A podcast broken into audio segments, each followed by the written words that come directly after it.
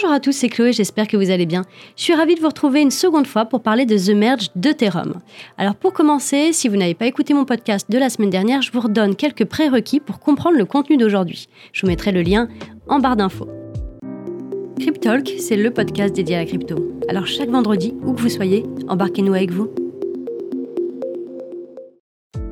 The Merge est une importante mise à jour qui a eu lieu ce jeudi 15 septembre à 8h42 sur le réseau Ethereum. Cette mise à jour consiste principalement à effectuer une transition entre le Proof of Work, donc la preuve de travail, et le Proof of Stake, donc la preuve d'enjeu. Techniquement, cette mise à jour est une fusion entre la blockchain Proof of Work et la Bitcoin Chain qui fonctionne grâce à la preuve d'enjeu. Aujourd'hui, nous allons aborder The Merge chez Mining de deux façons. La partie Proof of Work avec l'activité de minage que nous proposons à nos clients, ceux qui ont des contrats de mining sur Ethereum, et la partie Proof of Stake avec notre offre de stacking, donc deux visions bien différentes mais tout aussi importantes. Pour commencer avec la partie Proof of Work, donc si vous faites du mining, si vous faites partie de nos fidèles clients mineurs d'Ethereum, sachez que les contrats actuellement en maintenance seront réactivés comme évoqué lors de notre dernier communiqué le 1er octobre 2022 et seront raccordés à une nouvelle crypto-monnaie afin de poursuivre votre activité de minage. Pas de panique, votre mineur va pouvoir miner une autre crypto. Cette crypto-monnaie n'est pas encore choisie à ce jour car nous voulons vraiment prendre le temps de voir comment l'hash rate global, Ethereum, sera réparti à l'échelle mondiale afin de pouvoir sélectionner une crypto qui sera fiable, qui sera rentable et qui présente une liquidité correcte sur le marché. Sachez que nous communiquerons par mail sur ce choix une semaine avant le rebranchement de vos machines. Voilà donc en ce qui concerne la partie mining. À présent, je vais interviewer Thomas qui est notre responsable DeFi et va nous parler de comment il a anticipé les choses. Bonjour Thomas, merci beaucoup de prendre un moment pour Cryptalk aujourd'hui. Est-ce que tu peux nous dire comment s'est déroulé pour toi The Merge? Quelles étaient tes craintes et comment as-tu pu anticiper cette transition? Bonjour Chloé, eh bien oui, tout s'est bien passé. Avec une mise à jour de cette taille, on pouvait s'attendre à ce que certaines choses ne se passent pas comme prévu. Toute la sphère crypto était un peu sur le qui-vive. Côté field mining, nous étions préparés depuis plusieurs semaines.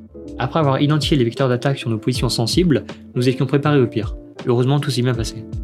Si ça t'a paru si fluide, est-ce que tu penses que c'est parce que tout était bien préparé en amont?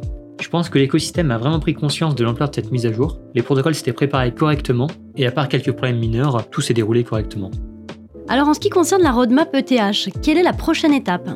La prochaine étape pour Ethereum, ça sera la mise à jour Shanghai qui va arriver dans les 6 à 12 mois.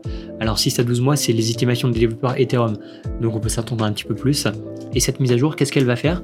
Elle va prendre en charge le déblocage des jetons Ethereum stackés durant la phase 0 de la transition Ethereum 1 vers Ethereum 2, la Beacon Chain. Donc toutes les personnes qui ont stacké des Ethers là-dedans vont pouvoir les débloquer petit à petit, et voilà.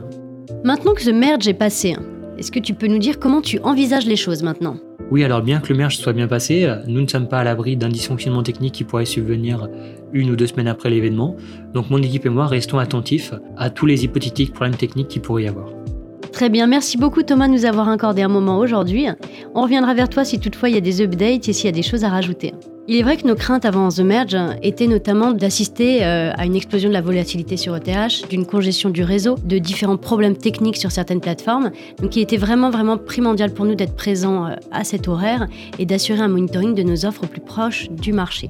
Et c'est pour ça que notre équipe est venue exceptionnellement pour s'assurer que les fonds détenus sur les plateformes sont toujours aussi bien sécurisés et prendre des décisions si besoin, des décisions de fermeture de certaines positions qui pourraient être prises dans cette logique toujours de sécurité puisque ça reste notre priorité.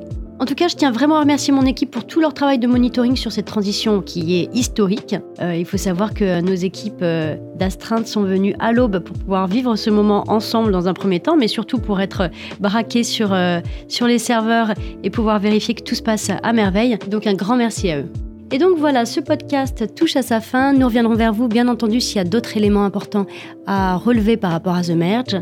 Moi, je vous dis à la semaine prochaine pour un nouvel épisode. N'hésitez pas à liker, partager, commenter et mettre en favori si vous êtes sur une plateforme de streaming. Ah oui, oublié de vous dire, on a un concours actuellement sur Twitter en partenariat avec Iril Crypto, donc n'hésitez pas à aller en prendre connaissance. Vous avez 350 dollars de TH à gagner. Allez-y, tentez votre chance.